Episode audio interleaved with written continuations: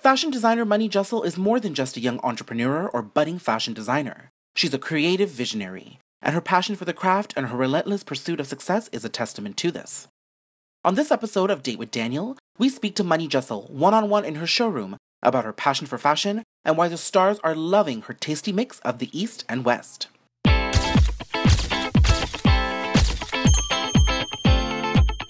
Money! Money, money, money! How are you? Good, how are you?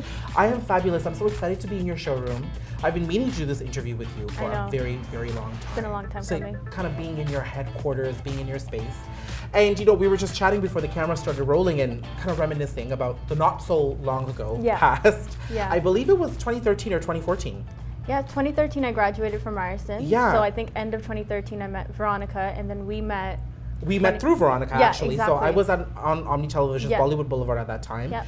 And her stylist had come up to her with a brand new graduate, a fashion graduate who was very promising, who Yeah. can create a custom dress for her. And you had created a nice maroon gown.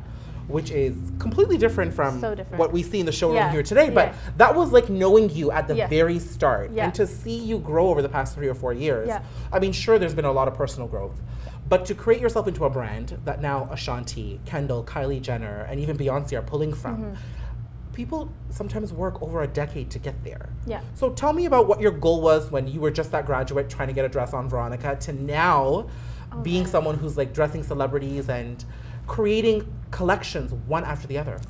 I feel like when I had first started and I was working with Veronica and I had just graduated, the goal was to just find a job in design in Toronto. Mm-hmm. But I found that like after applying many times, like I applied to Joe Fresh, I applied to like other little design houses and it just wasn't happening for me. Mm-hmm. So that's when it kind of rain, rained on me that, you know what, maybe I should start opening up my own label. And I feel like dressing Veronica definitely helped in that because she like pushed me in the right direction mm-hmm. and like connected me with the right people, and it kind of encouraged me to want to open up the label. So talk to me about that brand because that little germ of an idea that you had in your head so many years ago and now turning it into something, a lifestyle that people want to buy into. Mm-hmm. What was the challenges there and what is that brand? So the brand initially started when I did my Mass X collection. So basically, I wanted to do a South Asian bridal collection that really experimented with color, fabrics, and silhouettes. And when I did it, it was just honestly a school project. And I was like, okay, once it's done, like I'm gonna go into evening wear or I'm gonna do something completely different.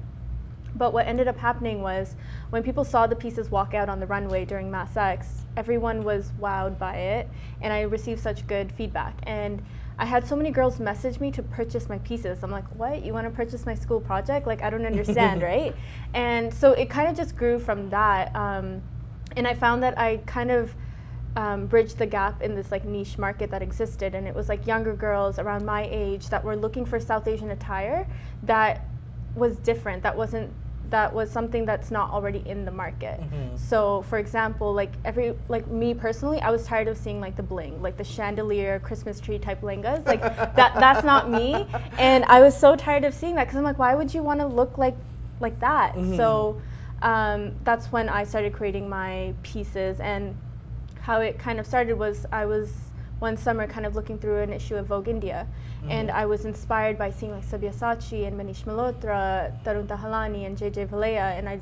I was like, wow, like India has a really cool fashion scene. So I kind of like took those ideas and mixed it with like what I grew up and like my Canadian upbringing and created this brand that kind of resonates to a lot of girls in the same kind of generation. Yeah. So you know what? You kind of went into Yeah. my next question Yeah. because I think uh, one of the most common things that fashion designers asked Yeah. is like, what are your inspirations? Yeah. But I think your inspiration was kind of creating a space for yourself. Yeah, Like not wanting to be in that auntie type of outfit or not Yeah. wanting to necessarily be something that was meant to be on a runway, but yeah. kind of mixing everything together so that it was accessible. Yeah. And I think that's where your success has been. Yeah. I mean, not only do I think you fi- have you filled a gap Yeah. here in North America Yeah. for somebody who was actually from here creating that kind of Right, work. exactly. But you were kind of a rebel. Yeah, I am. You know, like, and that sort of rebel type mentality kind of resonates with a lot of the girls Yeah. that are actually buying your clothes. Right. So, what makes you such a fashion rebel? Um, I feel like when I'm designing, like I want to push the box, whether it be with modesty, whether it be with the type of color. Like,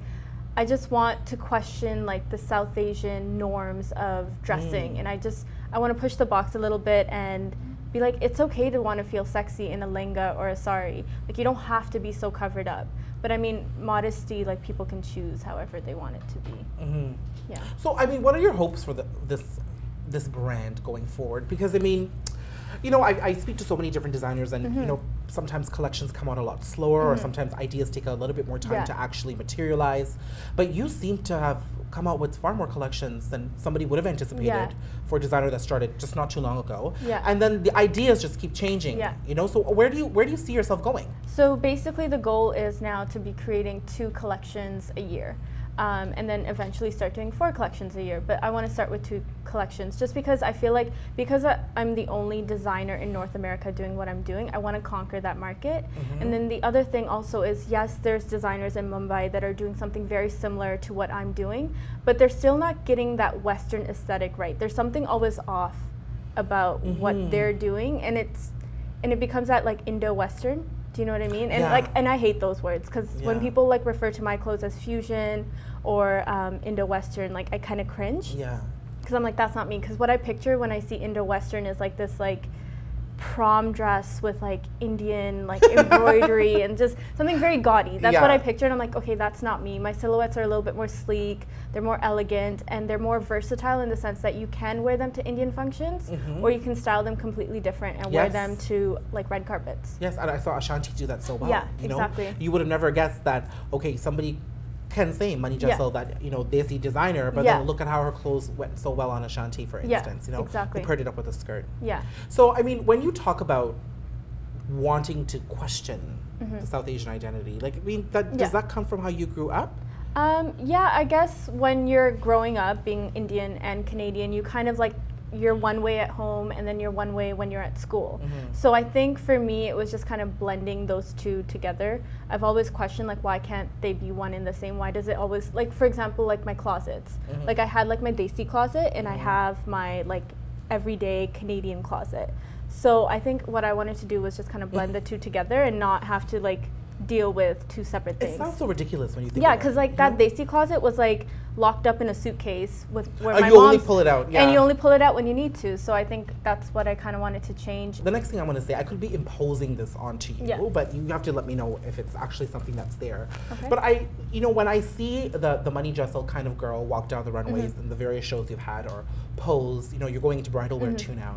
There's a sense of liberty and freedom that I see. Mm-hmm. Like the, the way you even curate the photo shoot to mimic the type of lifestyle you want that Mm-hmm. Yeah. collection to evoke, or the type of girl that you get to pose for your photo. Mm-hmm. I like I see perhaps somebody who didn't feel free at one point and finally is like running through the grass Mm-hmm. Yeah. with the wind blowing through her hair. Yeah. Is that coming from your childhood too? Okay, I guess where it kind of roots from is like when I grew up in Brampton, I, I didn't grow up in like the brown part of Brampton. So I was like one of like the only Indian girls in my school at that time, or like one of the very few. And I feel like it was when I was in high school that I met more brown people, and I was like, whoa, like that's so cool because I grew up with just like like for example um, when i was in grade five or grade six like i would let people call me manny instead of Mani. I was i was too ashamed to uh, let them know like how my name is supposed to be pronounced.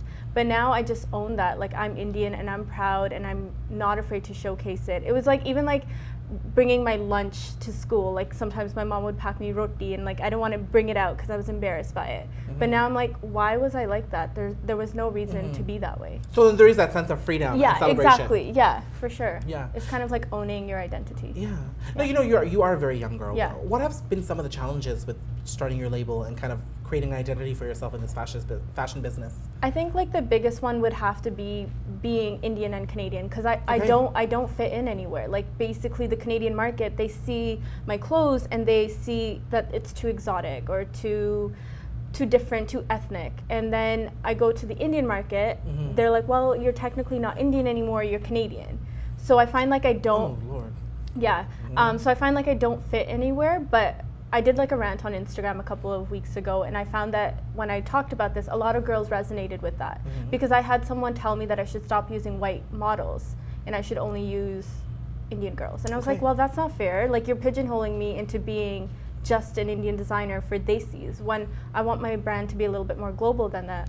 And I want um, everybody to wear my clothes. Anyone that can appreciate them can wear my clothes. Yeah.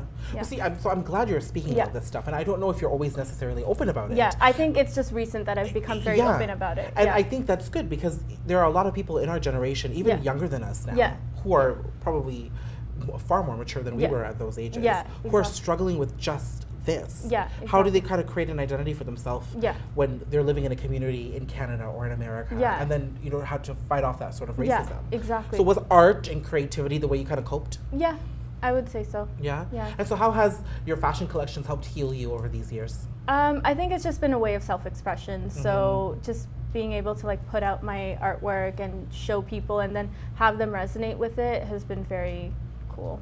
But Yeah. you know, cheers, Mani. Yeah. Cheers to all the success you've had. Thank you. And to many more gowns and Yeah. many more celebrities Yeah. and lots of money. Yes, Lots of money, Jessel. Awesome. Cheers. Cheers.